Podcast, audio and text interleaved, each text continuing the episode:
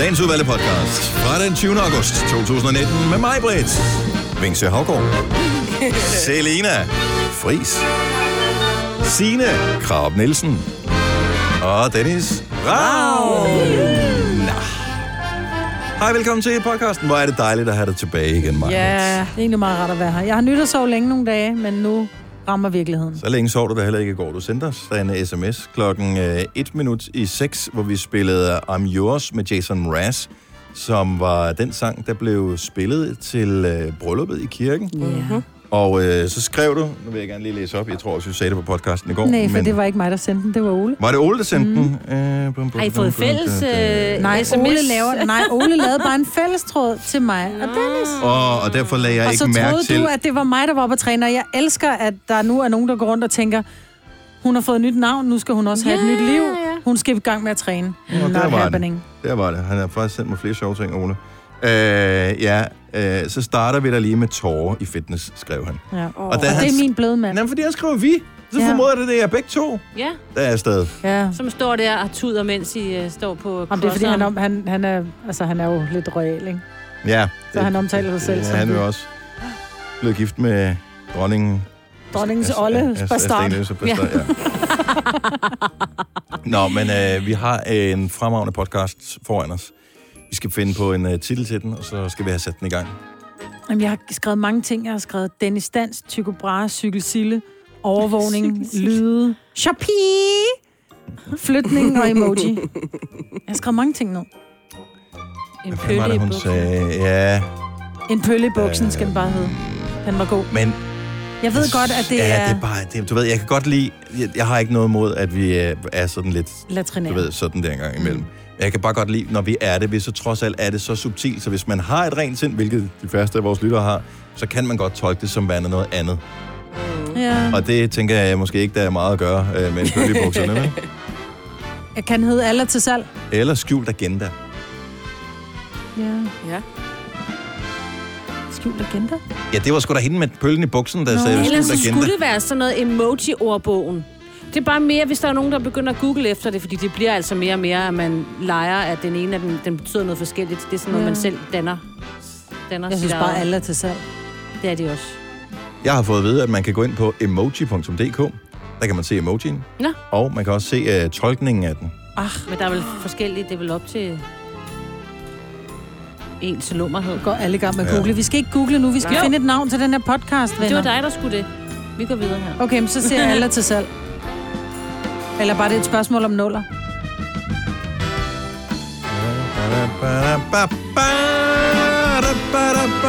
Er alle til salg? Også dig, Mai-Britt? Det er et spørgsmål om nuller. Og folk, der siger andet, lyver. Efterkommet. Det er derfor. Yes, jeg er med nu. Godt så. Er det et spørgsmål om nuller? Godt nok, så kalder vi den bare det. Ja. Bedste titel til podcast ever. Det er et spørgsmål om nuller. Vi sætter den i gang, og lad os bare tegne det med musikken. Nu.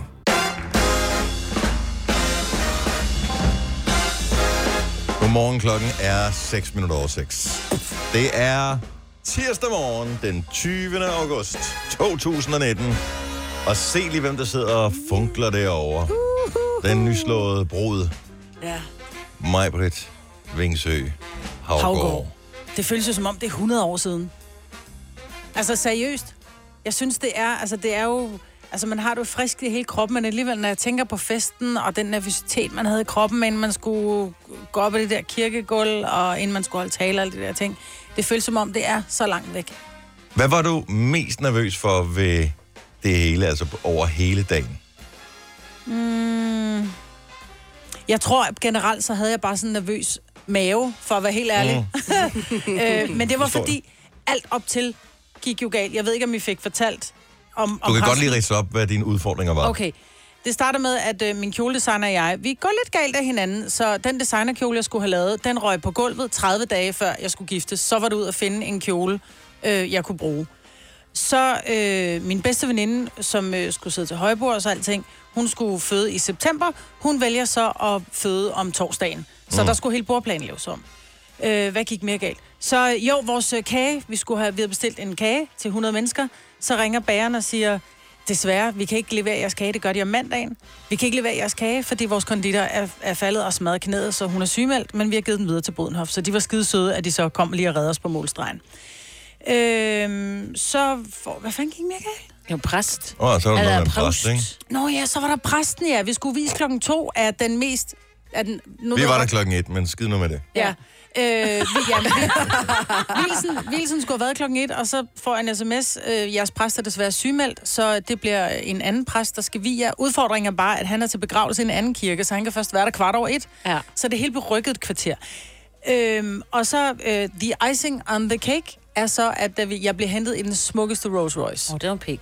Ja, den var rigtig fin. Og vi kører ned til Roskilde, ned til Pipehus, og skal tage billeder, og vi tænker så, det kunne være fedt lige at have bilen med på billederne også. Så vi siger til ham, kan du ikke lige køre herned med den, hvor han sådan, den kan ikke køre videre. Nej. Fordi jeg har trukket håndbremsen så hårdt, at den faktisk har sat sig fast, så jeg kan ikke køre med. Så vi blev kørt tilbage til hotellet af fotografen.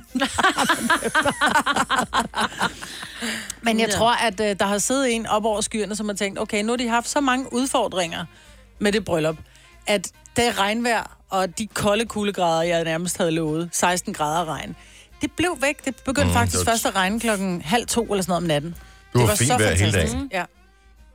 Så alt var godt, og jeg fik mit ja, og det var egentlig det vigtigste. Jeg tror, at det var fint, at du havde lidt at tage dig til, fordi så noget du ikke... Altså, du skulle være meget i sådan et praktisk modus i løbet af den sidste uge op til, så i stedet for at være sådan nervøs over de ting, man normalt er nervøs over, så skulle du løse en masse ting. Ja. Det synes jeg nogle gange godt kan være meget rart, at så er der noget konkret, man skal tage sig til, i stedet for at man spekulerer over alt muligt, som man ikke kan gøre noget ved. Nej, men jeg tror bare, jeg var der de sidste par dage til bryllupsdagen. Jeg nægter at tage telefonen. Hvis der er et nummer, jeg ikke kender, der ringer, jeg tager ikke telefonen. Jeg kan ikke... Vi var jo helt sikre på, så også til sted, vi skulle holde det.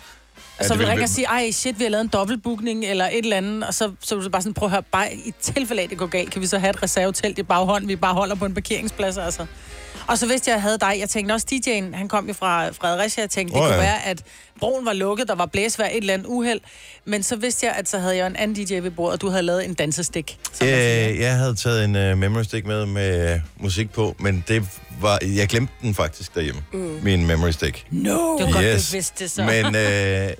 Men som den velforberedte DJ, jeg er, så har jeg jo altid en ekstra, så jeg har 2 med det samme på. Og den taske, som jeg brugte til at transportere de små ting, jeg skulle have med, fordi jeg skulle overnat på hotel, der lå den ekstra memory stick i, så jeg havde det faktisk med i tilfælde af, det hele det gik galt. Der var ikke så sindssygt mange sange på, så der havde nok været på genganger.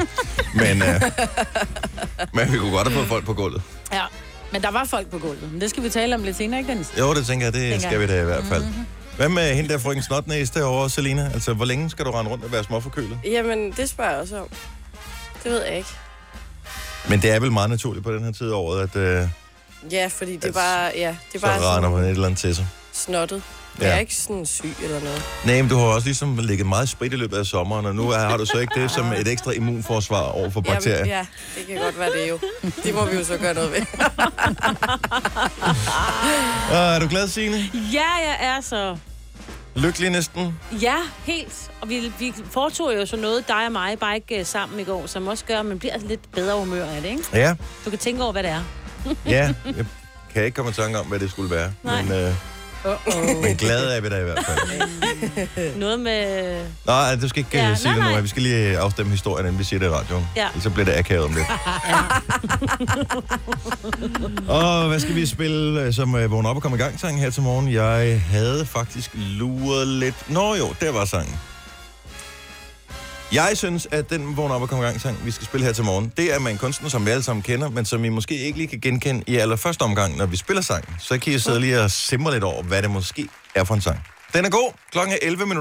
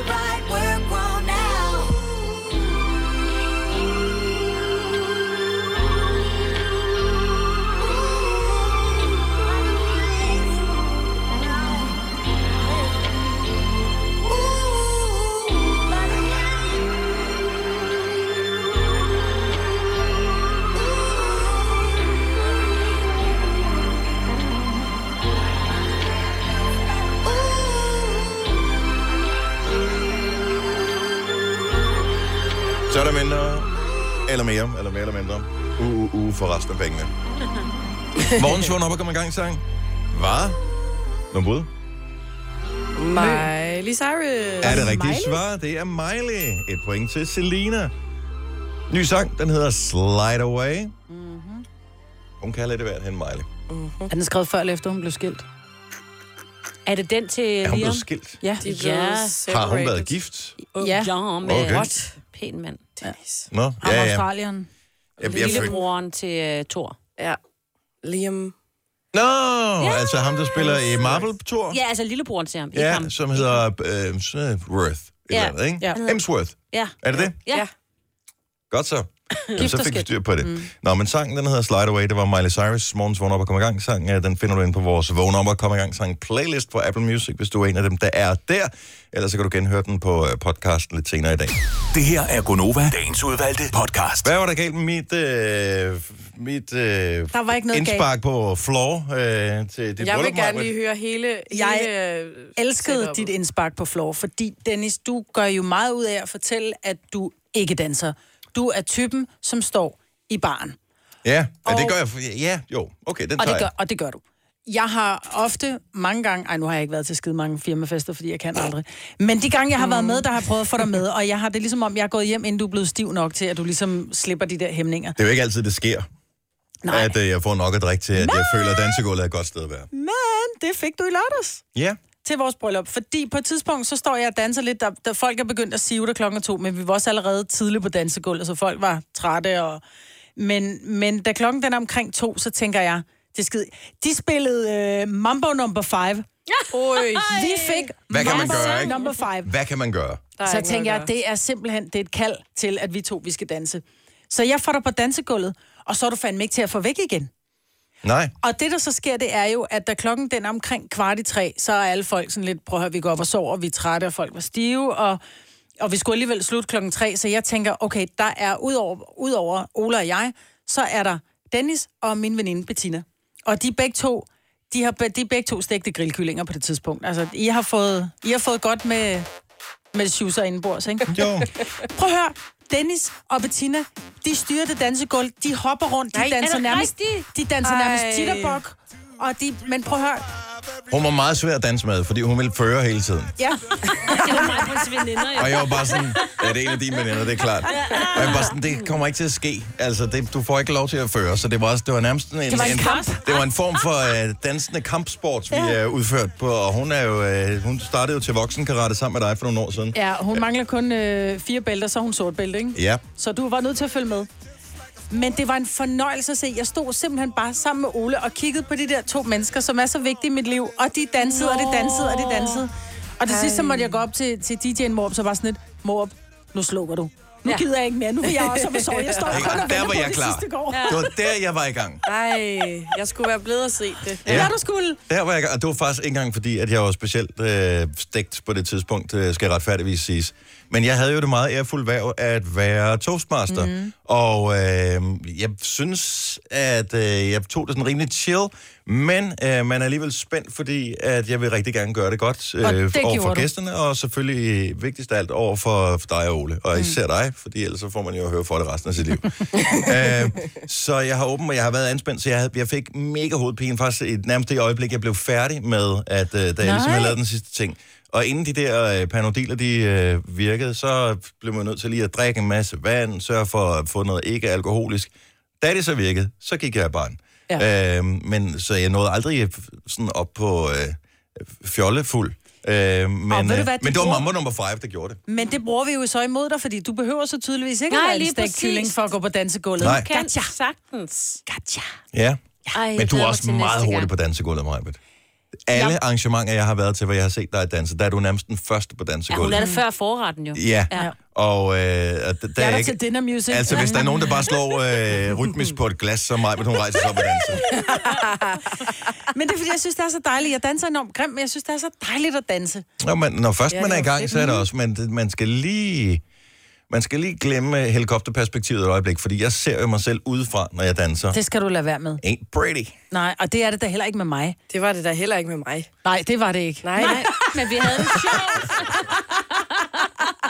Jeg så nogle gode stories med dig, der dansede. Hold nu kæft, mand. Men jeg garanterer dig, hvis du spiller, hvis du sørger for, at DJ'en spiller, eller det er nok sådan all-musiker, når vi når dertil, der spiller Mambo No. 5, når I har kår eller sølvbrøllup, så står jeg der.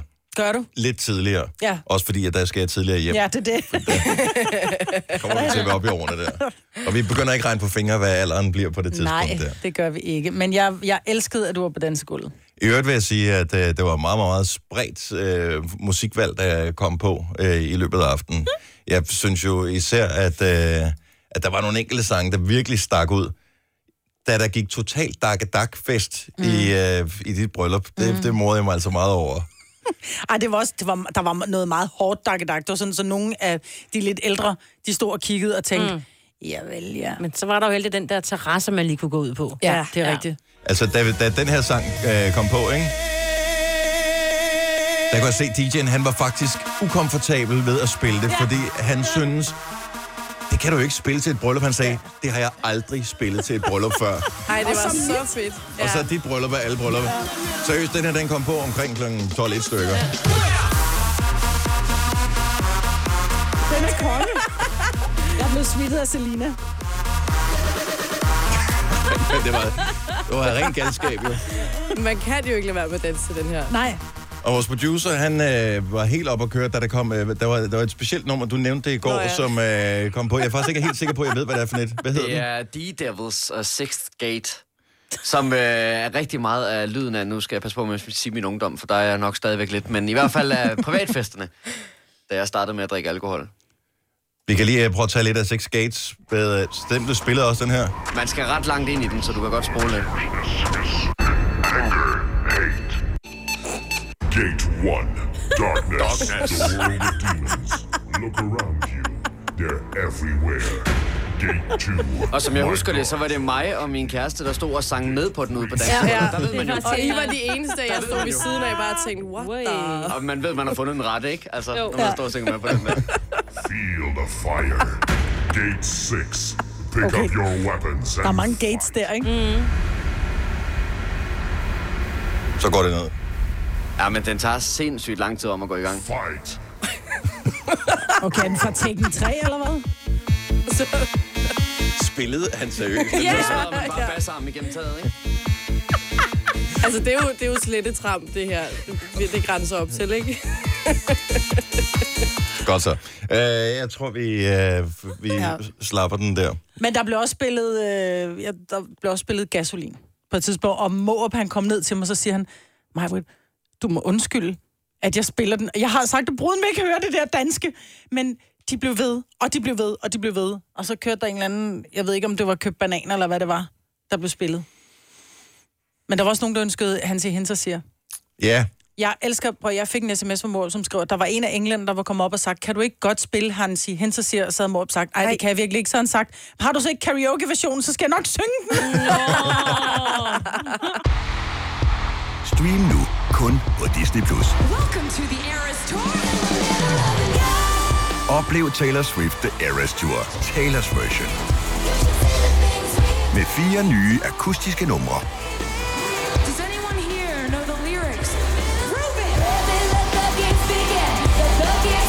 Taylor Swift The Eras Tour, Taylor's version.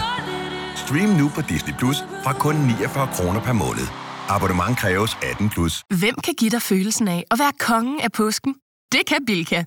Lige nu får du Kærgården original eller let til 8,95, Brøndum Snaps til 69, 2 liter Faxi Kondi eller Pepsi Max til 12, 3 poser Kims Chips til 30 kroner, og så kan du sammen med Bilka deltage i den store affaldsindsamling 8. til 14. april. Hvem kan? Bilka. Der er kommet et nyt medlem af Salsa Cheese Klubben på McD. Vi kalder den Beef Salsa Cheese, men vi har hørt andre kalde den Total Optur. Ja, dag. Du lytter til en podcast. Godt for dig. Gunova, dagens udvalgte podcast. Det er Gunova med Mai-Britt og Selina og Signe og Dennis. Godmorgen. Velkommen til, hvis du lige er stået op og hoppet med ombord. Det sætter vi pris på. Så er du også stået op til en dag, som er en af de, jeg kan huske, hvor mange der er, 32 Tycho Brahes dage, som findes i Danmark ifølge overtroen. Og den, der for alvor har mærket det, det er vores nye praktikant Sille. Godmorgen, Sille. Godmorgen. Du er lige ankommet her, så hvad er udfordringen? Normalt så kommer du før programmet starter kl. 6. Ja, altså det startede med, at jeg cyklede faktisk i god tid, 10 minutter før tid, og så hoppede min kæde af. Mm-hmm. Og så fik jeg den på. Ja, altså, hvor lang tid tog det at få kæden på? Det har måske taget et kvarter. Godt så. Ja, det tog lang tid, men det var også fordi, der var skærm på min cykel på daværende tidspunkt. Okay, ja. På daværende tidspunkt. Og så tænkte jeg, fedt, nu kan jeg lige nå at komme hurtigt, inden jeg skal til at tage telefoner og sådan noget. Og så smækker mit bukseben sig fast i kæden og drejer bare med rundt. Nej. Men det værste er jo, når det sker, fordi så vil man gerne sætte foden ned, men den kan man jo ikke sætte ned. Man skal sørge for, at det er den anden. Nej, så nu min bukser altså også bare, der er hul i og... Nej, kæmpe hul. Ja, men Sille, du væltede ikke, vel? Nej, jeg væltede ikke på cyklen, vel? Nej. Nej, det er godt. Jeg kan jo godt finde ud af at cykle. Skal vi skal have den cykel til et tjek. Ja, det tror jeg. Det dur ikke. Nej. Men du siger, der er ikke nogen kædeskærm på længere? Nej, den blev jeg nødt til at banke af. Jeg stod med en sten og bankede den af. Det har været totalt ligesom sådan noget sove eller et eller andet. Du er nærmest en form for cyklens svar på Bear Grylls. Ja. Ikke? Som man bliver til at slå en cykelkædeskærm ihjel med en sten. Ja, det var totalt mandag på en tirsdag. Det kunne have været værre. Du kunne have været så presset, at du blev så at drikke din egen urin. Det gør han nogle gange. Der er noget, vi heldigvis ikke til. Så alt er godt. Nå, godt du kunne være her. Har du fået vasket hænder? Er de helt smurt ind? Nej, de er altså så godt, som man nu kan, tror jeg. Godt så. Ja, men det er også vigtigt, når man kommer med løgnhistorien om, at ens kæde er hoppet af, at man trods alt har beskidte fingre. Det er bare et lille tip til alle andre, som bruger den som undskyldning her til morgen. Mm. Vi tror på dig. Det er godt. 100%. Det er også rigtigt. Ja. Den her historie, du har haft med på gang i nyhederne, Signe, med tech-giganterne, som aflytter danskerne, det er jo en lille smule... har vi snart vendet os til det? Jeg har jo købt Google-højtaler. Jeg har jo indtil flere derhjemme. Og synes, at det er mega smart, at man ikke skal stå og røre ved den. Man bare kan sige... nu siger jeg ikke noget, fordi så aktiverer den Google-højtaler alle steder. Men så siger man... Spil Nova, for eksempel. Og så gør den det. Skru op for musikken, skru ned for musikken. Alle de der ting. Men nu kommer det jo frem med nyhederne, at de åbenbart har haft ansat folk til at transkribere, hvad der bliver sagt. Ja, men den aflytter ikke, medmindre du siger Google først. Det gør den jo så åbenbart. Hvor mange gange har din telefon i løbet af sådan en almindelig dag ikke lige pludselig sagt bip, bip, og så går den i gang med at skrive ned alt det, du siger til den, hvor du sådan, hallo, Siri, jeg har ikke aktiveret dig. Nej, men nogle det er jo fordi, du siger jo Siri, ikke? Nej, nogle gange, hvis du siger Ed Sheeran, så tror den, at man siger, hej Siri. Mm. Ja. Og den gør det ofte, når vi har vores Gonova-møder. Så der sidder nogen, der har ligesom er i gang med... transkriberet vores møder. Hele vores møder, og lige pludselig kommer der et nyt morgenshow med alt det, vi har siddet og fundet på af mærkelige ting. Ja, men det kræver trods alt også, at der er 4 gange galskab i studiet, før det fungerer. Så det er ikke så synderligt nervøs for. Men hvor vil I være mest bekymret for at blive aflyttet henne? At det, altså fordi der stod i historien her i morges, at de blandt andet har aflyttet alt muligt, lige fra skænderier og til samlejer. Nej. Hvad har man sagt under... hvad kan man skrive ned under? Det er sådan noget, prøv at forestille dig, at du selv transformerer det, og så bare skal skrive, au.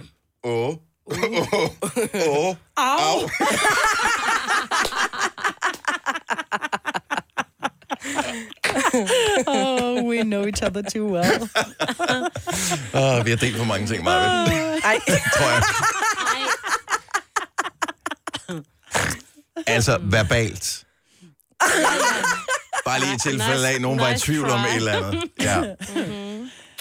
Men når man nu ved det her, vi har jo haft fornemmelsen i årevis. Vi har jo lavet de her tests, hvor vi har forsøgt at sige alle mulige ting, for at finde ud af, kommer der så lige pludselig nogle annoncer op, som passer i forhold til det, vi har sagt. Og det har vi flere beviser på, at der har gjort, selvom de påstår, vi lytter ikke med. Og nu er der så medarbejdere, som har siddet rent faktisk og transkriberet det, som siger, jo, vi lytter med. Ja. Men er det sådan, man så vil holde op med at bruge det? Altså, slår I Siri fra nu? Er det sådan, I går hen, og hvis I har Google-højtalere, og siger, okay, men så fjerner vi den der fjernbetjeningsfunktion, hvor den lytter med? Nej. Det er jo mega praktisk. Jeg tror bare, at vi er blevet meget... altså, i og med, der er så meget overvågning, så er vi også blevet bange for overvågning. Men jeg har det også sådan lidt... det er godt, at de sidder og transkriberer alt, hvad der bliver sagt. Og så tror jeg... jeg tror måske, det er en halv sandhed, fordi det er det samme med overvågning på gader og stræder, som jeg er så bange for. Jeg talte med Kurt Krav, tidligere chef for, eller i hvert fald rejseholdet. Og vi sad og talte om det her med overvågning, som man siger. Men det er jo ikke sådan, så vi sidder, som der er på film, hvor de sidder bare og kigger på hvert et gadehjørne. Man bruger det kun i tilfælde af, at der er begået en forbrydelse, så siger man, okay, klokken 19:42, lige præcis ved den gade, der har vi så et kamera, så går vi ind og kigger på den specifikt. Det er jo ikke sådan, at man sidder og kigger, og de sidder jo heller ikke og lytter. Det er jo i tilfælde af, at der er sket et eller andet. Ja, det kan man sige. Og jeg ved man godt, i reklameøje med, jo, så kan det godt være, men det ikke, altså, hvis ikke de kan bruge noget af det, du siger, så bliver du heller ikke gemt. Altså, hvis de har transkriberet et au, så ved du bare, at der dukker reklamer for glidecreme op i dit Insta-feed her inden de kommende dage. Ikke? Ja. Men i Kina, der er der jo så meget ansigtsgenkendelse, så de har styr på, hvor folk de går henne i forbindelse med overvågningskameraer, så derfor så har de jo også styr på, hvor folk de går hen i løbet af dagen og sådan noget. Men jeg blev forskrækket. Jeg sad bare med, vi har jo fået lavet det her kæmpe billede af alle gæsterne, der var med til vores bryllup. Mm-hmm. Og det billede lægger jeg så op på min Facebook, ligesom fordi det synes jeg er et fantastisk billede af alle de mennesker, der var med til at fejre os. Og så går jeg bare hen over det, og så står der så, vil du tagge Dennis Ravn? Mm. Vil du tagge Scott Chaney? Vil du, det er utroligt, man kunne tagge mig, fordi du kunne kun se halvdelen af ansigtet. Resten er dækket af en eller anden, der står med en taske op foran mit ansigt. Ja, det var sjovt. Men nogle af dem kom hen, og så vidste, altså man kan sige, nogle af dem kender jeg kun perifært, men vi er Facebook-venner, men alligevel det der med, på sådan et mikroskopisk billede, så kunne den bare se, vil du tagge Sofie og Signe og Selina, og det var ret vildt. Altså, der kan man godt blive sådan lidt, Ja, men de lytter. Ja. De transkriberer, og man skal bare vide det, fordi at, når man så ved det, så har man det trods alt et oplyst valg om, hvorvidt man har lyst til at lade sig overvåge. Præcis. Eller ej. Så, men de lyver jo omkring det i de der ting, man ligesom trykker OK til, når man logger ind på deres tjeneste, og siger, nej, det kunne vi aldrig finde på. Det er ikke nogen, der lytter med her. Det er bare maskinen, der står og kigger. Det forlader aldrig nogen sådan dit device. Det kommer ikke ind til vores server. Men det gjorde det. Vidste du, at denne podcast er lavet helt uden brug af kunstige sødestoffer? Gonova, dagens udvalgte podcast.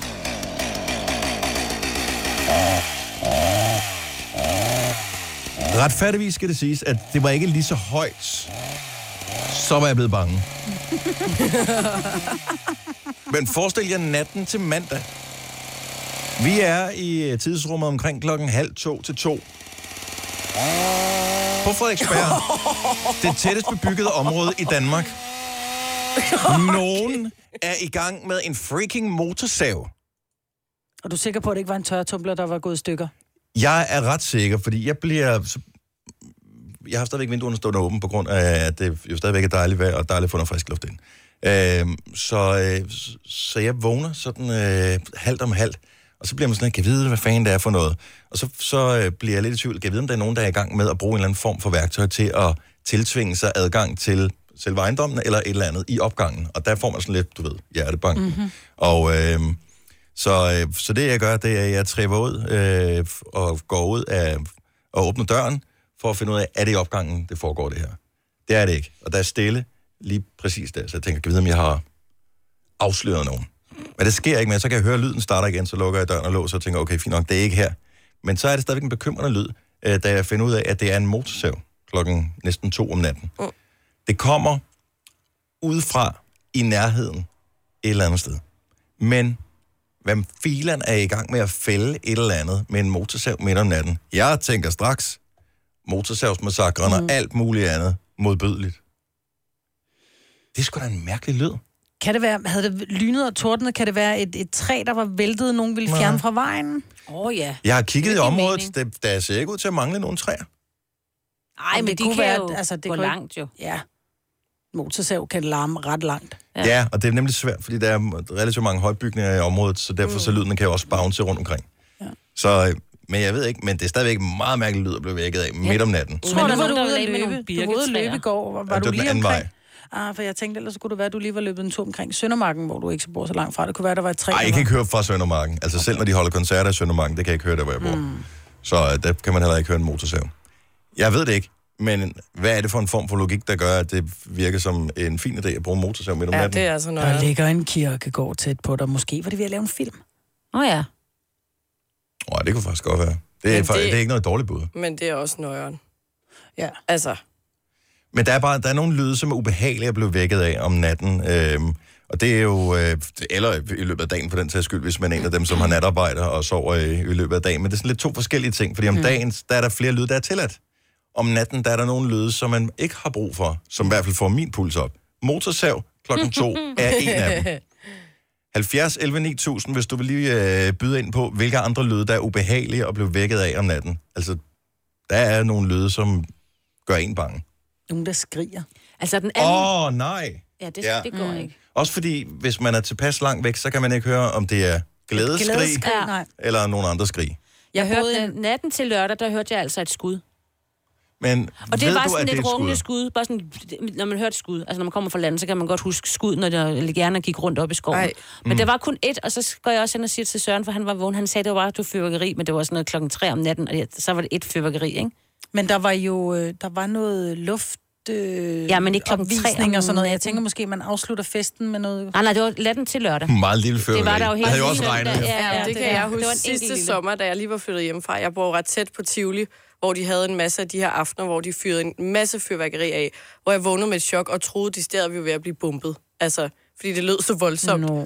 Ja, jeg tænkte, hvad fanden foregår der? Ja, der burde være sådan et sted, hvor du kan gå ind og se, altså officielle steder, hvor der bliver skudt fyrværkeri af. Ja. Hvorfor buldrer det? Ja. .dk. Præcis. Så gå ind der. Værste lyd at blive vækket af om natten, eller i det her tilfælde på et andet tidspunkt. Rasita, tror jeg. Ro eller ra? Rasita fra Valdensbæk. Godmorgen. Godmorgen. Mest forfærdelige lyd, der virkelig kan få pulsen op. Det er søndag morgen klokken 6 om morgenen, hvor røgalarmen den bare kører på fulde drøn i Overboens lejlighed, som har været tom i 3 måneder. Og den kørte i 5 timer, før at vi fik fat i viceverden, som kunne komme ud om søndagen for at slukke for det. Men det var, til at starte med, så er I vel bange for, at der reelt er gået ild i noget? Da jeg startede med, skulle man lige finde ud af med den der lyd, som var voldsomt højt, hvor den kom fra i ejendommen. Og så fandt vi hurtigt ud af det fra lejligheden ovenover mig, og den blev bare ved hele tiden. Jeg havde ringet til brandvæsenet. Det havde jeg også. Jeg havde ikke ringet til døren? Nej, til brandvæsenet. Nå nej, det gjorde vi så ikke. Fordi der er nogle gange, den går, hvor batteriet skal skiftes eller et eller andet. Der plejer den bare at lave den der bip, bip. Ja. Det siger den højt, og så vender den 20 minutter, og så siger den det igen. Nå, det gjorde den så ikke her. Den hylede hele tiden. Ej, hvor hæsligt. Ja, især en søndag morgen. Tak skal du have, Rasita. Kan du have en god morgen? Vi har Kenneth fra Præstø med på telefonen også. Godmorgen, Kenneth. Ja, hej. Hvilken lyd har givet dig sved på panden en tidlig morgen? Jamen, det var så også brandalarmen med en fejlalarm kl. 2 om natten. I jeres eget hus? Vores eget hus, og vi har sådan et alarmsystem, så det er bare hele hytten, der begynder at larme. Evakuerer du bygningen? Det er vi jo utroligt dårligt til i Danmark. Ja, det er vi. I andre lande, især England, hvor de jo historisk set har haft problemer med terror og IRA og alle de der ting, der er de altså gode til, når alarmen går, så går man ud på gaden. Men i Danmark, der er det slet, det går nok væk lige om lidt øjeblik. Ja. Det er bare naboen, der glemmer skidt batterier. Ja, blev I i sengen, eller kom I ud i en fart? Vi kom ud i en fart. Jeg har en søn på 2 år, som var dybt panisk, da alarmen den gik. Vi kom ud, og det ringede ind og sagde, at der var altså ikke noget ild, men... Det tog os altså alligevel et par timer at falde i søvn, fordi hvorfor var den gået i gang? Så jeg var lige rundt og kiggede ind i alle vinduerne og se, om der overhovedet var noget. Men alt var godt. Ingen problemer. Det var det. Det var bare en fejl på sensoren, så den har vi fået skiftet nu. Mai-Britt har på et tidspunkt præsteret, at der gik ild i brandalarmen. Der gik ild i brandalarmen, ja. Det er også virkelig et uheldigt produkt. Vildt nok. Kenneth, tak for ringet. Hans, skøn morgen. Tak alligevel. Tak, hej. Der er flere, der melder ind på den her lyd, som er den mest skrækkelige at blive vækket af midt om natten. Skal jeg se. Sheila fra Næstved, er det rigtigt? Det er rigtigt, ja. Lyden, som er forfærdeligt blevet vækket af?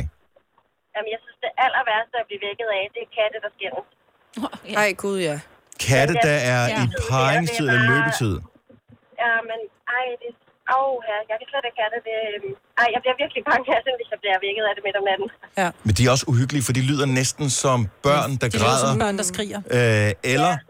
skriger. Jeg kan huske, som barn blev vækket af det, og det var i den periode, hvor jeg læste meget Dennis Jørgensen, og det var noget med vampyr og varulve og sådan noget. Jeg var også sikker på, at det var en varulve. Jeg var så bange. Sådan siger de cirka. Må man skyde dem så, eller skal man bare lukke vinduet? Dennis. Dennis. Det var et opklarende spørgsmål. Vi holder os for gode til at tage livet af andre skat. Sheila fra Næstved, han kom morgen. Tak for ringet. Også for os. Ej, men jeg har ikke nogen, så altså, det skulle jo nødvendigvis være andres forstændigt. Kevin siger, at den værste lyd at blive vækket af midt om natten, det er konen, der vækker en for tidligt. Mads fra Lolland siger klovnegrin. Det har jeg heldigvis aldrig oplevet. Nej. Ej, jeg blev engang vækket hjemme hos min mor af sådan en isbil, der kørte rundt midt om vinteren. Altså om aftenen. Og tidligt kom du i seng. Ja. Den kørte rundt sådan klokken 11 om aftenen. What? Ja, sådan en, der ikke var et hjemmeis, men sådan der et eget mærke eller et eller andet. Mm. Det lyder edme også dodgy. I know. Ja.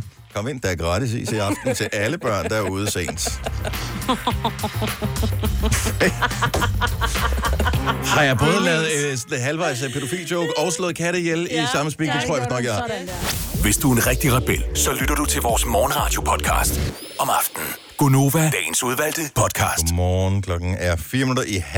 Jeg hedder Dennis, Mai-Britt, Selina og Signe er her, og jeg har åbenbart fuldstændig misset den nye reklame fra Ronaldo. Er det den, hvor han står, det starter med, at han skal sparke et frispark? Yes. Det ser flot ud, og så ser videre. Okay, inden vi sætter den her gang, jeg har aldrig set den her før, så det bliver en fælles oplevelse. Vi sætter lyd på, så tager vi den sammen, og så kan vi pause den undervejs. Men Ronaldo er jo opkaldt efter... Ronaldo. Nej. Han er opkaldt efter Ronald Reagan. Er han det? Det er han. Og han har sagt, det er rigtigt det her. Nå. Han har sagt, at hvis ikke han skulle være fodboldspiller, så ville han gerne være... Præsident. Skuespiller. Nå. Som Ronald Reagan jo var, inden han blev... Hvorfor skal vi svare spørgsmål? Ja, for det er fint lige at få tingene i kontekst, fordi jeg formoder ligesom, at der er noget skuespil involveret i det her. Det er det, jeg kan fornemme, uden at have set reklamen. Jeg ved ikke, om han er bedre end... Ja, se. Lad os starte reklamen, og så må vi se, hvordan reaktionen er undervejs. Han scorer. Han laver sin klassiske positur og råber sy et eller andet.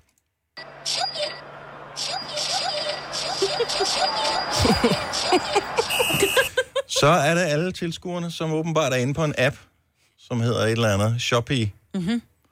Og så får han det røde Shopee-kort af dommeren. Ja. Shopee? Nej.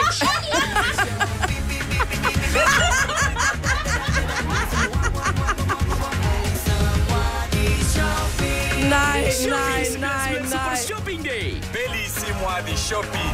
Gratis ongi. Den skal jeg have. Kan vi bruge den her?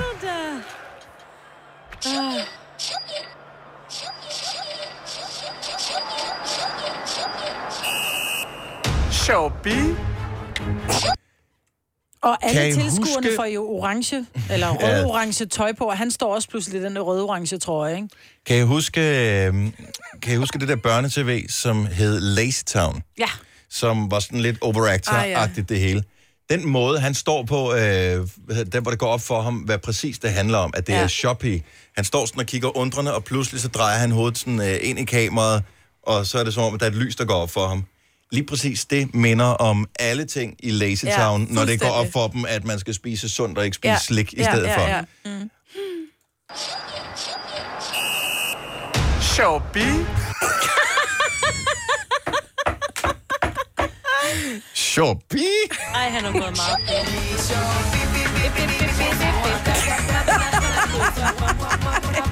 Jeg håber, at der har været mange nuller bag det et tal, fordi man ser jo alle til salg. Det er et spørgsmål om tal. Han er den højst betalte atlet i verden, tror jeg. Hvorfor så være til falsk for sådan en reklame, når han har så mange penge? Den der baby shark, baby shark, og så står han sådan med spredt ben og trykker på den der, helt glad. Nej. Ej, det er under lavmålet, det der. Hvorfor? Ja, altså... Er det ikke okay? Du sagde selv lige, han er verdens højst betalte atlet. Fordi han siger ja. Han siger ja. Ja. Jeg tror, han griner hele vejen ned til banken, så kan det være, vi griner ham her. Men altså... Har du fundet baby shark?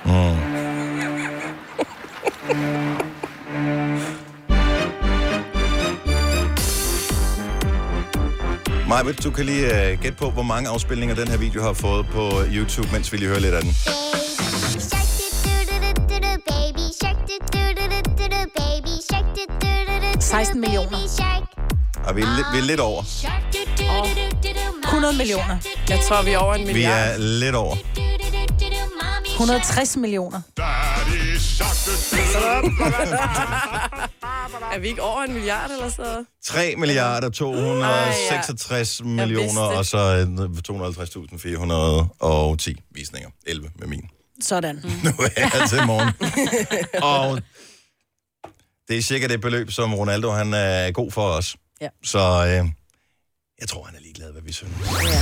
Hvis du kan lide vores podcast, så giv os 5 stjerner og en kommentar på iTunes. Hvis du ikke kan lide den, så husk på, hvor lang tid der gik, inden du kunne lide kaffe og oliven.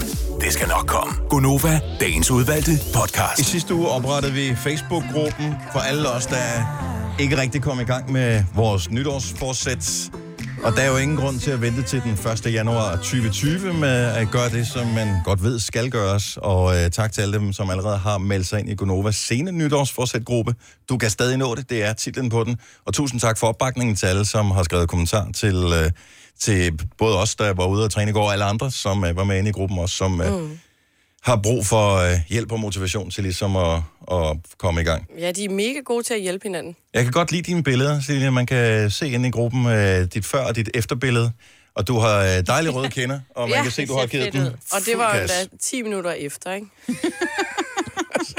Signe, du var også godt rød i bæret, men det bliver du hurtigt jo. Ja. Du er ikke så rød. Nej, men jeg startede jo også på løb, og jeg starter ud i det små, må man sige. Det er jo meget at kalde det en løbetur, når størstedelen af det foregår i gang. Men du er ude at bevæge dig. Ja, præcis. Jeg er i gang, og jeg følger et løbeprogram, og jeg ved, at man bliver nødt til at følge sådan noget ret slavisk, for ikke at blive skadet og komme galt af sted og sådan noget. Så nu er vi i gang. Og pøj til alle andre, som også er gået i gang. Det er jo ikke kun motion, det er alle mulige andre forskellige former for livsstilsændringer. Der er en, som jeg formoder og håber på, at vi aldrig hører fra ind i gruppen igen. Det var hende, som meldte sig ind i en Facebook-gruppe, hvilket er meget morsomt, fordi at hun gerne ville bruge sin telefon meget mindre. Så hvis det kan være, hun gjorde det fra computeren. Ja, men bare generelt sociale medier. Så hvis vi aldrig hører fra hende igen, formoder vi, at hun har sejret på den her. Alle velkommen til at melde sig ind i gruppen. Den hedder Gonovas sene nytårsforsæt-gruppe. Vi kan stadig nå det. Nogen har problemer med at søge den frem, men... men det er fordi, det er Gonova, det er Go-Nova. Ja.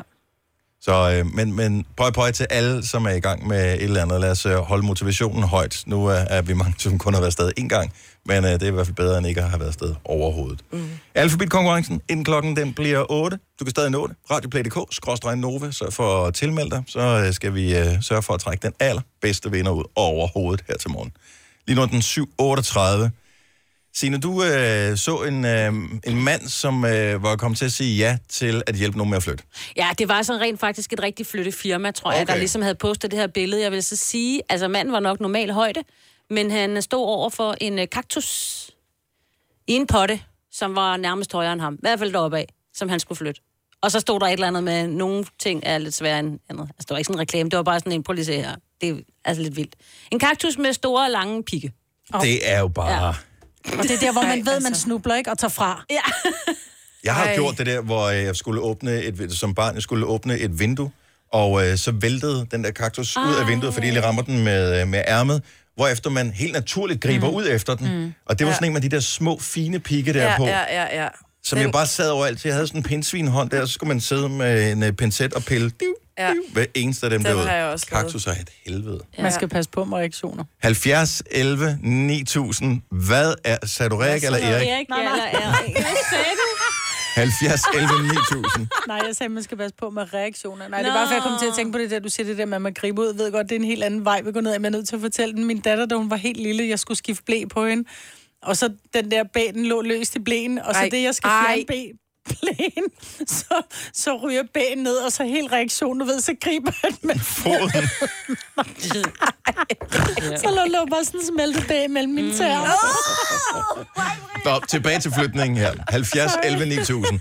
Det værste, Du har skulle hjælpe med at flytte. Jeg har hjulpet en kammerat på et tidspunkt, som skulle flytte, og det var den der budgetflytning, hvor man jo absolut hverken har trailer eller flyttefirma eller noget som helst. Sådan en halvanden mands madras oven på taget på et bil. Oh, nej, hvor sjovt. Hvor at vi begge to holder. Nej, så ikke engang snor eller noget. Det var der ikke råd til. Måske var der snor rundt om, men vi holdt samtidig med. Ja, vi skulle ikke så langt. Op. Ja, vi skulle måske kun 5 kilometer, men der skal ikke meget luft ind under den der, før den bliver rigtig tung og holde fast i. Vi kørte sent, skal siges, så der skete ikke noget. Men jeg vil ikke anbefale nogen at gøre det. Nej. Det er ret svært. Min veninde fik en af vores gode venner til at hjælpe hende, fordi hun skulle, og hun bor altså på 5. ikke? Hun skulle have en ny sofa, så den gamle sofa skulle op på loftet, og så skulle den nye sofa op på 5. Så det måtte, og hun er jo altså 1,5 meter høj, ikke? Så den måtte han klare alene. Nej. Alene? Ja. Du kan da ikke få en sofa op på 5. sal alene, det er da umuligt. Kunne han åbenbart. Og man er jernmand. Ja, men der er bare ting, man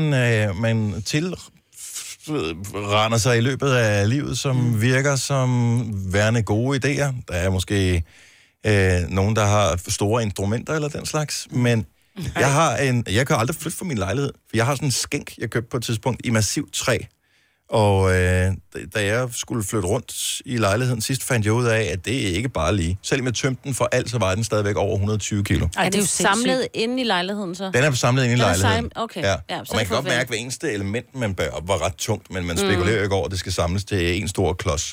Det kan aldrig flyttes. Nej. Altså 120 kilo. Der skal... Den følger med lejligheden. Ja, men selv hvis 2 mand, så skal man bære 60 kilo hver. Ja. Det kan du jo ikke. Så må man jo skille den ad.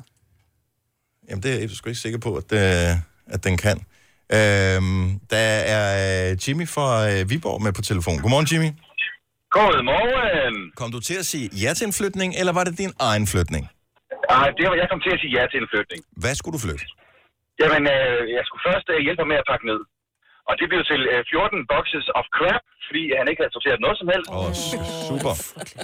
Og så skulle vi også lige tømme hans 2 meter lange akvarium på stålramme. Nej. Og det skulle vi så lige have båret ned fra første af en lang, smal trappe og rundt om et hjørne, og det var et helvede. Overlevede det her 2 meter lange akvarium? Ja, det gjorde det. Det gjorde det. Hvad med fiskene? Ja, du skulle altså sige, hvad gjorde I med fiskene? Jamen, fiskene, dem havde han i nogle andre beholder, og så altså nogle mindre akvarier, men ja. Det var en meget overflytning. Ja, akvarier. I havde vel tømt det for vand, tænker jeg. Er du klar? Ja, det havde han ikke. Altså, det kom, der skulle det tømmes. Så jo, det var tømt, men stadigvæk et 2 meter langt stående akvarium. Altså, det var tungt. Det var hvem satte munden til slangen og sugede det første sug, inden vandet skulle ud? Jeg giver i hvert fald ikke, det er helt sikkert. Nej, så skal man virkelig elske sin fisk, hvis man gør det, ikke? Nej. Jimmy, men han var taknemmelig, det vi var færdige. Det kan du godt forstå. Ja. Og man har jo, altså, hvis man hjælper nogen med en flytning, så har man en invitation, man kan bruge på dem på et hvilket som helst tidspunkt i livet, til at de skal komme og hjælpe med din flytning. Ja, jeg skal hjælpe en veninde med at flytte. Hun har hjulpet mig et par gange. Det bliver næste uge. Ja. Ja. Jimmy, god morgen. Tak for ringet. Selv tak, og godt. Ha' en god dag. Tak skal du have. Hej. Monique fra Vejle, god morgen. Ja, hallo. Værste ting at skulle flytte, hvad har du været udsat for? Ja, men jeg fik jo den sjove idé, at jeg selvfølgelig manglede en rumdeler. Og så kunne jeg se, at der var en, som havde en til salg oppe i Viby, og jeg kommer jo fra Vejle. Og så tænkte jeg, den henter jeg skulle da bare lige. Og da jeg så kom op til ham manden, så siger han, hvor er din trailer henne? Så siger jeg, jeg har da ikke nogen trailer med, og jeg kommer altså der i min lille bitte minibil. Selvfølgelig gør du det. Ja, for jeg havde jo målet, at den godt kunne være der, ikke? Mm-hmm. Og så sagde vi der, han siger, du får aldrig den der ind i bilen. Så siger jeg, jo, det gør jeg, det kan jeg love dig for. Og så propper vi den her rumdeler ind i bilen, altså. Den kunne godt være der, men jeg sad med mit hoved inde i en af rummene, så... Så det var ret optimistisk.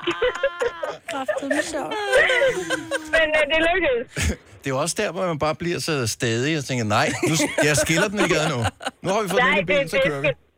Lige præcis, den skulle bare i. Fordi nu har jeg sagt, den kunne være der. Og det kunne den. Jeg elsker den jyske stædig. Ja. Monique, tak for at ringe. God morgen. Det var så lidt. God morgen. Hej. Og Nete fra Viborg. Værste flytning. God morgen. Var du selv med til det her, eller var du nej, det er desværre. Det er kun historien, men den er sandt. Lad os høre, hvad skulle flyttes? Et poolbord. Altså den helt tunge, rigtige model fra 3. sal. Ej. Og så kom min bror op og skal hente, fordi hvis nu man kan få et gratis poolbord bare for at hente, så gør man det. Det er klart. Ja, det er klart. Og så kommer der min bror og min far ind, og så siger hun, hvor er de andre? Der er ikke andre. Så det er de to mænd, der bærer et poolbord ned fra 3. sal. Men det er jo også vildt, at man får de kræfter, når man skal flytte ting. Fordi når man bare skal skubbe det, hvis man skal vaske gulv eller et eller andet, det gør man jo ikke. Man vasker jo bare udenom, fordi det er jo for tungt. Men ned fra 3. sal? Ingen problem. Gratis? Det gik fint. Ja, tak, siger vi. Ja. Har du fået lov til at spille slag og pool på? Ja. Det bliver man nødt til, når man sådan en god historie. Så skal man lige omkring se og prøve at løfte det. Nej, overhovedet. Tak for ringet. Ha' en dejlig morgen, Nete. Godmorgen. Det var sådan meget formelt godmorgen. Ja, godmorgen. Sådan nærmest professionelt godmorgen. Ja. Jan fra Slagelse, godmorgen. Velkommen til. Goddag. Var det en veninde, der blinkede med øjnene, der gjorde, at du sagde, ja, men jeg kan godt hjælpe dig med at flytte? Nej, hun havde en kæreste dengang. Det var en hel værelse, eller en hel lejlighed på 3 eller 4 værelses lejlighed. Hvor skulle den flyttes fra og til? Jeg kan ikke huske hvorfra og til, men vi skulle tømme hele lejligheden på 1 dag. Var der ingenting pakket ned? Nej. Men der skal jo være nogle regler for det her. Altså, det skal jo være sådan, at hvis ikke der er alt skal være pakket i kasser. Hvis selv en lille kasse skal kunne pakkes i en større kasse med håndtag i. Det er reglen. Ellers så må man kunne udstede en bøde, eller sige, jeg skal have middag på en Michelin-restaurant. Ja, præcis. Men vi fik pakket det hele ned i en lastbil. Og så dagen efter, så skulle jeg lige op på 4. sal. Ja, jeg skulle det helt op igen også. Ja. På et andet sted. Men det er jo bare en flytning. Det er jo bare almindelig helvede. Ja, ja. Flytning. Sengen, der vejer over 100 kilo, og ja. Men ingen klaverer, trods alt. Eller kaktusser. I Bauhaus får du nye tilbud hver uge. Så uanset om du skal renovere, reparere eller friske boligen op, har vi altid et godt tilbud.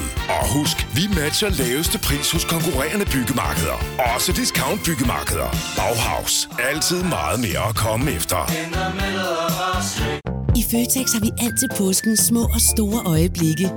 Få for eksempel pålæg og pålæg flere varianter til 10 kroner. Eller hvad med skrabeæg 8 styk til også kun 10 kroner. Og til påskebordet får du rød mal eller Lavazza-formalet kaffe til blot 35 kroner.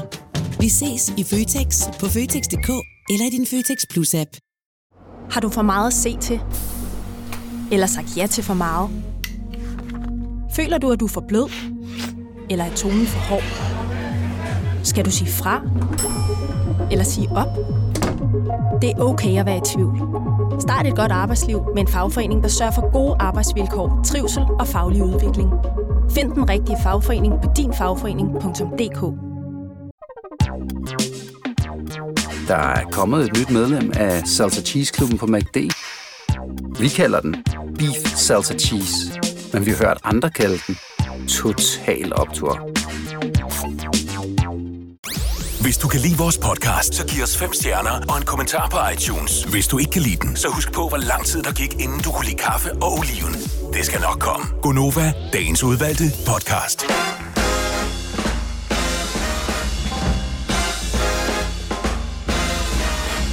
Godmorgen, klokken 7:07. 20. august 2019. Med Signe og Selina og Mai-Britt og Dennis. Ja, godmorgen. Ja, godmorgen. Goddag. Ja, godmorgen. Ja. Vi skal senere tale om en emoji, som har været der i årevis. Jeg bruger den ikke så meget, men jeg kan ret godt lide den, men jeg er bare lidt i tvivl om, hvad den betyder. Hvis du vil have et lille sneak peek på den, så forsøger Selina at med sit ansigt efterligne den her emoji inde på vores Instagram-story. Du kan se den i vores Facebook-story også. Yes. Jeg tror ikke, jeg kan lave den. Nej, det kan du ikke. Nej, jeg kan ikke. Måske man skal have et spejl eller noget for at gøre det. Jeg kan godt lide den. Jeg synes, den viber et eller andet, som jeg måske meget godt kan lide, men... Eller alligevel. Ja, men jeg er ikke helt sikker på, om den er god eller den er dårlig. Men er den ikke sådan lidt... What? Måske. Vi tager den om et øjeblik, hvis vi kan forklare i radioen, hvordan det er, den ser ud.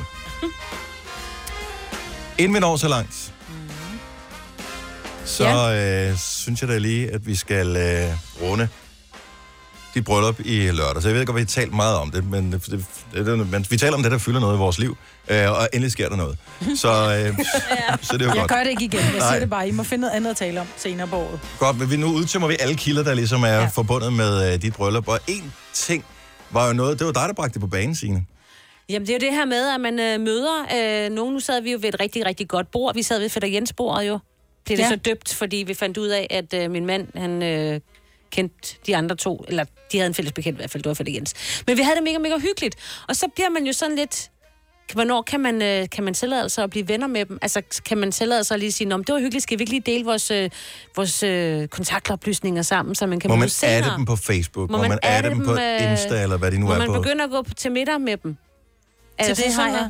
Jamen, jeg har kun et svar. Jeg elsker det. Ja. Prøv at høre, jeg elsker da, at jeg har nogle mennesker i mit liv, som rent faktisk også synes om hinanden. Mm-hmm. Jeg er vild med ideen. Jeg ville da elske, hvis du sagde, når vi skal til middag med Hans og Grete, eller et eller andet. Bare sige, ej, var det fantastisk. Det er jo ikke sådan, at man står og tænker, nå, så er jeg udenfor. Nej, det er da sådan, livet fungerer. Hvad hvis fordi hvad hvis nu, Mai-Britt, at der går lige sådan en lille... halvt års tid. Mm. Og du begynder at se stories på min og Sørens story, hvor vi er måske ude at rejse sammen med dine venner, eller vi har været hjemme og spise ved dem, hvor du ikke var inviteret med. Hvordan vil du begynde at tænke over det? Men det vil jeg da stadigvæk elske. Nå, men der er jo, altså, jeg har jo stået i situationer, hvor jeg ser nogle mennesker, som jeg har lært at kende gennem nogle andre.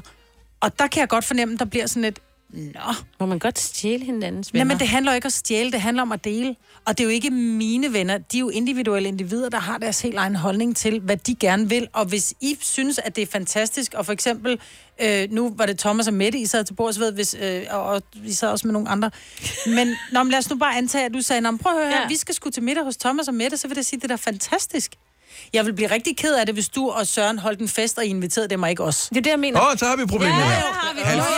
Vi har den nu. Nå, hvis det var en stor... Nej, ikke hvis det var en lille fest, men hvis, lad os nu sige, at du skulle holde 50 års fødselsdag, og du sagde, der er kun plads til 50 mennesker, fordi du lige siger alderen også.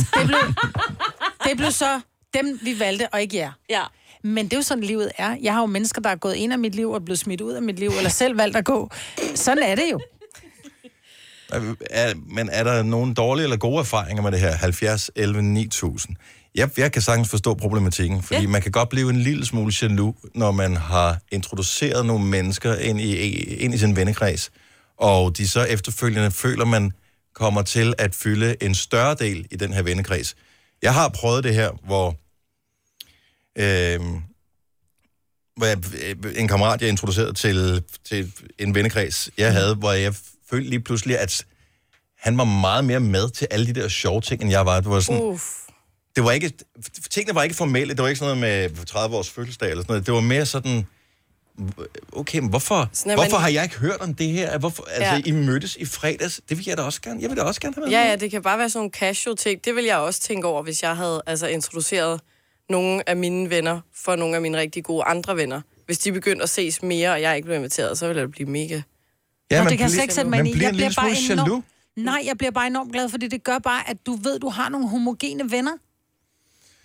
Ja, men der, hvor man så lige pludselig føler, at de åbenbart er lidt mere homogene, når man ikke selv er med. Rebecca fra Aalborg, godmorgen. Godmorgen. Så er det okay at ikke stjæle, men det er sådan, at komme ind i andres vennegrupper, eller er det problematisk? Det er problematisk. Er du selv blevet skubbet ud, eller har du skubbet nogen ud? Jeg blev skubbet ud. Åh, nej. Men, og ved du hvorfor? Jamen, nej. Egentlig ikke. Altså, vi har alle sammen gået i folkeskole sammen. Vi var 3. Og så tænkte jeg, at min kunne lige tage med op til den anden, fordi hende drak jeg kaffe op bejævnligt. Og hun så er ked, så bliver jeg da været sød at tage hende med. Og det næste, jeg ser, det er, at de... spiser frokost sammen, og de tager ud og hygger med ungerne, og så sidder jeg og tænker, hvorfor jeg ikke inviteret? Men kan man vende den om og sige, man har jo sin inderkreds, og så er der dem, der er lidt udenfor, og der er jo, det er jo lidt ligesom med kærlighed, der er jo bare nogle mennesker, som kommer tættere på end andre. Ja, men altså, man kan sige, at nu er jo den, der snakker med dem begge to. Det er jo ligesom mig, der har ført dem sammen. Men taler du stadigvæk med begge parter, men bare ikke på samme tid? Eller, er det, eller taler du slet ikke med nogen af dem? Jeg snakker med den ene. For hun er min bedste veninde. Ja. Men det er jo også bare, ja, men det er det mega nitten her, ikke? Og det er der, vi har problemet. Man kan fandme ikke stole på folk nu om dagen. Det kan man ikke, nej. Rebecca, tak for ringet. Problemet er jo, hvis den person, man introducerer til vennekredsen, måske er mere opsøgende i forhold til at arrangere, der sker et eller andet. Måske at lægge hjem til spontant opstået hyggeting, eller sige, jeg har tændt grillen, kommer du ikke lige forbi, eller skal vi ikke tage i biffen, eller hvad det nu måtte være. Og måske har man selv fået tilbuddet først, og siger, jeg kan sgu ikke lige på fredag. Og så har han jo bare spurgt, fordi nu er man jo med i vennegruppen, og pludselig... Også det der med, hvis det er tætte venner, ikke? Altså begge parter, de så ses uden en, så tror jeg, at den rammer hårdt. Og det er måske endnu værre, hvis der så lige pludselig kommer romantik med i billedet her. Og så har vi problemet. Lukas fra Valby, godmorgen. Ja, godmorgen. Så det her med at invitere nogen ind i vennegruppen, og så pludselig... Eller, nødvendigvis sker der ikke noget, men er det problematisk, eller er det okay? Jamen altså, jeg har oplevet, hvor min veninde, hun introducerede mig for nogle, venner. Mm-hmm. Og så, inviterede de mig, hvor hun så ikke kunne være med. Og så, så begyndte de at invitere mig mere end hende. Og så endte med, at hun blev så sur, at hun ligesom stillede et ultimatum til dem. Og sagde, at så må de vælge. Og så blev de så sure på hende, så den med, de valgte mig. Åh, nej! Men det er jo også fjollet, det skal man lade være med, fordi man, det er jo ikke sådan, at man siger, at du har en kvote af 10 venner, og jeg skal bestemme, fordi jeg er din ven, så skal jeg bestemme, hvem du må være venner med. Det kan man da ikke. Nej, det er præcis. Plus, at man skal huske, at man skal samle så mange venner overhovedet, man kan. Det er vigtigt at have. Ja, lige præcis. Så er din veninde blevet god igen? Nej, jeg snakker faktisk heller ikke med hende, så der er ikke nogen af os, der snakker med hende. Og det er jo virkelig sørgeligt. Hun simpelthen stejlet så meget over det. Og det er jo virkelig sørgeligt, det har man jo slet ikke brug for. Man har jo brug for, at så mange venner som muligt dele ud af dem. Mm, præcis. Ja. Men jeg forstår godt, man kan blive sjældent. Tak, Lukas. God morgen. Hvad hvis det er en kæreste, der overtager sin gamle vennekreds? Altså ekskæresten? Ja, som så er blevet ekskæresten. Men det er jo bare sådan, det er. Så må du sgu op der og være lidt federe at være sammen med. Flemming fra Køge, godmorgen. Godmorgen. Så hvad skete der? Du mistede faktisk en god kammerat, det her, fordi at en kæreste ligesom hijackede vennegruppen. Hvad skete der der? Ja, der skete det, at jeg efter lang tid skulle have været gået for den kæreste, og så gjorde jeg det. Og så... altså, jeg tror også, det er lidt på, at hun har mast lidt på, ikke? Så jeg mistede faktisk en rigtig god kammerat, fordi de tog så hende som ven i stedet for. Og det gør jo bare virkelig ondt, fordi man tror, at man er der for hinanden. Ja. Men jeg kan bare ikke forstå det der behov for at vælge. Nogle gange kan du blive nødt til det, hvis der har været dramatisk brud eksempelvis. Nej. Eller hvis den ene er meget jaloux. Nej. Eller, det kan man jo blive nødt til. Nogen kan i hvert fald føle, at de bliver nødt til det. Jeg tror, det handler om, at hvis man står... Lad os nu sige, at man skulle invitere nogle mennesker for eksempel til et bryllup, og man har nogle andre venner, der lige er blevet skilt, så må man jo sige til de mennesker, prøv at høre, I er begge inviteret, for I fylder begge i mit liv. Så er det op til jer at finde ud af, hvad I vil, hvis I vælger ikke at komme, eller I vælger at komme hver for sig. Jeg synes ikke, det er vennernes valg. Jo, den del er jo rigtig nok, men det, nu var det her, det var sådan lidt dramatisk, det var noget med mine børn og alt muligt andet. Okay. Ja. Så der var rigtig mange ikke så behagelige ting imellem. Så jeg forstår godt det der med, når man bliver inviteret som ekspar, så må man selv vælge, om man vil komme eller opføre sig ordentligt. Præcis. Men det synes jeg lidt er noget andet, end når man mister en rigtig, rigtig god tæt ven. Ja. Men altså, jeg har også... sidste sommer holdt jeg bryllup, og der var der to vennepar, som vi havde sat sammen, hvor at de ses der sammen i dag, og det synes jeg, der er fantastisk. Præcis. Det er da kun dejligt, at man kan dele sine venner med hinanden, altså, og det kan da godt være, at de ser hinanden mere, end jeg ser de to vennepar, men det er jo sådan, livet er, altså, det synes jeg, der er hatten af for det. Præcis. Tak skal du have. God morgen, Flemming. Lad os lige her rundt den af i telefonen hos Patricia fra Brøndby. Godmorgen, Patricia. Godmorgen. Så det er det der med at dele venner. Man er til et arrangement eller et eller andet, og pludselig så sker der det, at man klikker super godt med nogle andres venner. Det har du oplevet lidt. Ja, det er så ikke venner, men det var så min bror. Åh, nej. Som min bedste veninde fik et godt øje til min lillebror. Mm. Og vi gik på skole sammen, og vi gik i klasse sammen. Og jeg vidste det ikke på det tidspunkt. Åh, men det var så 19. Så, men det vidste dem fra klassen af. Så til sidst så sagde de til hende, om det ikke var en idé, hun fortalte mig det. Og så fortalte hun mig det så, og jeg valgte så at acceptere det, fordi jeg ikke vil ødelægge kærlighed, og tænkte, hvis hun har et godt øje til min bror, så skal det være sådan. Mm-hmm. Men de kunne ikke helt finde ud af at skelne imellem det der med, at hun var min bedste veninde, og han var min bror. Og jeg boede hjemme på et daværende tidspunkt, så nogle gange så stod hun lige pludselig bare nede i stuen, og så var jeg sådan lidt, hvad laver du her? Nå, men jeg er kommet for at besøge din bror. Oh, men det er også bare akavet. Men det er da fantastisk. Nej, fordi de bor hjemme, så er det akavet. Det nej, noget det er andet, sgu da. Nu har jeg, prøv, jeg har tvillinger på 17. Jo. Nu har de godt nok ikke været kysse kærester med hinandens venner. Men det vil da være fantastisk. Nej, det er noget råd. Men hun siger også, at hun hylder kærligheden, men det er stadig, det er jo akavet. Altså, det kan vi selvfølgelig er det fantastisk, at hun var vild med min bror, fordi det er min lillebror. Det betyder, at han er en dejlig dreng. Men når man ikke kan finde ud af at stadigvæk at bevare sit forhold til mig og være lojal over for mig, så synes jeg sgu, det er, så er det ikke okay mere. Nej, men... Jeg synes, det er vildt, hun har skåret ned. Altså, han er jo yngre end hende. Jamen, det er vi nogen, der gør. Tak skal du have, Patricia. Jeg synes bare, det er noget underligt noget, det der med, at pludselig man taler med veninden, og med veninder tror jeg, man taler om alle mulige ting, og så får man noget at vide om sin bror, som bare sådan, nej. Men så tror jeg, så man holder man så måske væk. Altså... Men også fordi det er bedste veninde, ikke? Det er ikke bare altså, en, man har gået i klasse med. Nej. Jeg kan godt se problemet, Patricia. Nej, I er sgu mærkeligt. Denne podcast er ikke live, så hvis der er noget, der støder dig, så er det for sent at blive vred.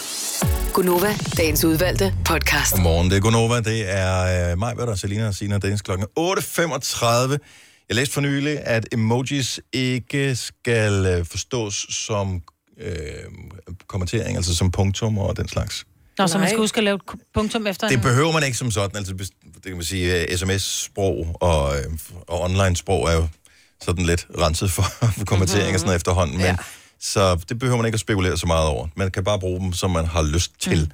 Men så er det så spørgsmålet, om man bruger de rigtige emojis til de rigtige begivenheder. Eksempelvis... Nu siger du begivenheder, jo. Ja. Eksempelvis så er der en emoji, som jeg har set. Jeg har aldrig brugt den selv. Nå. For jeg er i tvivl om, hvordan den skal bruges. Og det, når jeg ser den, så læser jeg den som "How you doing?" emojien. Ja. Og det er den slæske emoji, ikke? Men er den slæsk, fordi så har jeg også set den brugt i sådan en sammenhæng, som kunne være ret uskyldig, som eller måske så betegnet som en uskyldig, som i "Skal jeg komme og hjælpe dig med at flytte i weekenden?" Slæsk emoji. For real? Og hvad betyder det så? Fordi det kan også være, at det er også sådan lidt en... Hvem er det, der har slået en prut-agtig? Altså, sådan ser den måske også ud. Ej, det er den med den der sådan en for munden. Kan vi beskrive emojien her på en måde, så alle, der lytter med, ved, hvad det handler om? Vi har postet den inde på vores Instagram-story. Ja. Så der kan du se, hvordan den her emoji ser ud. Jeg vil gerne bruge den, for jeg synes, den har en eller anden form for tiltrækningskraft på mig. Mm-hmm. Den har glade øjenbryn. Den har sådan lidt løftet øjenbryn, så kigger den til siden, og så sådan et skævt smil. Ja. Så den sådan... Den er sådan... Hvis den man tænker... Lidt, what the fuck? Nej. Really? Det er sådan... Er det ikke sådan, du læser den? Ja, det er sådan, jeg læser den. Når jeg læser den sådan... Halløj. How you doing? Oh yeah. Men den der skæve mund, kan jeg ikke finde ud af... Og hvis du har et bud på, hvad der er for en emoji, og hvordan du læser den, 70-9000. Når jeg kigger på min liste over emojis, så kommer den som den allersidste emoji, inden vi kommer hen til de utilfredse. Ja. Så hos min, jeg bruger det der Google-tastatur på min, som hedder Gboard, tror jeg. Og der ligger den som den allersidste, lige under den, som har en lille hat på, og som har sådan et truthorn. Ja. Jeg ved, ikke? Mm. Så den ligger lige under den, men lige før alle de utilfredse, som gradvist går fra utilfreds, ked af det, temmelig trist imod. Ja, men sådan tror jeg ikke, du kan læse det. Jo, fordi de er jo grupperet på den måde. Han har været til fest, den der emoji. Han har det egentlig godt. Han har haft det mega sjovt lige før med den der... hvad hedder den? Man trutter ud på. Ja. Det har været nytårsaften. Han halvsmiler på de pizzaen. Og så har han nej, han fået... smiler, fordi nej, der er blevet så smiler spurgt, han, fordi han har fået fangst. Han har fået fangst. Det er derfor. Han har været til fest, og han har fået nogen med hjem. Jo. Kent fra Ishøj, godmorgen. Godmorgen. Er du helt klar over, hvilken emoji vi taler om her? Jeg er fuldstændig klar over det her. Godt. Hvordan læser du den? Jamen, jeg både læser og bruger den i en helt anden sammenhæng. Jeg har slet ikke forståelsen af, at den skulle være slægt på nogen måde. Men det er måske, fordi jeg ikke er sådan. Det siger måske lidt om, jeg er i studiet, men okay. Touché. Det er fair nok. Jeg læser den som sådan en jamen det kan jeg godt. Jeg er ikke super tilfreds med det, men det kan jeg da godt. Som for eksempel, hvis du skrev til mig, kan du komme og hjælpe mig med at flytte på lørdag? Mm-hmm. Ja, det kan jeg godt. Og så vil jeg sætte den der emoji efter og sige, det er fint nok. No. Jeg vil egentlig hellere være hjemme, ikke? Eller... Ja. Der vil jeg sende, det kan jeg godt, og så vil jeg lave den emoji med de der store øjne, som ligner lidt Øsil. Ja. Nå ja. Ja. Det vil jeg sende sådan lidt, det kan jeg godt, og så de store. Eller den himmelvendte øjne. Ej, for eksempel ved man ikke, om du dukker op. Ham her, han dukker op.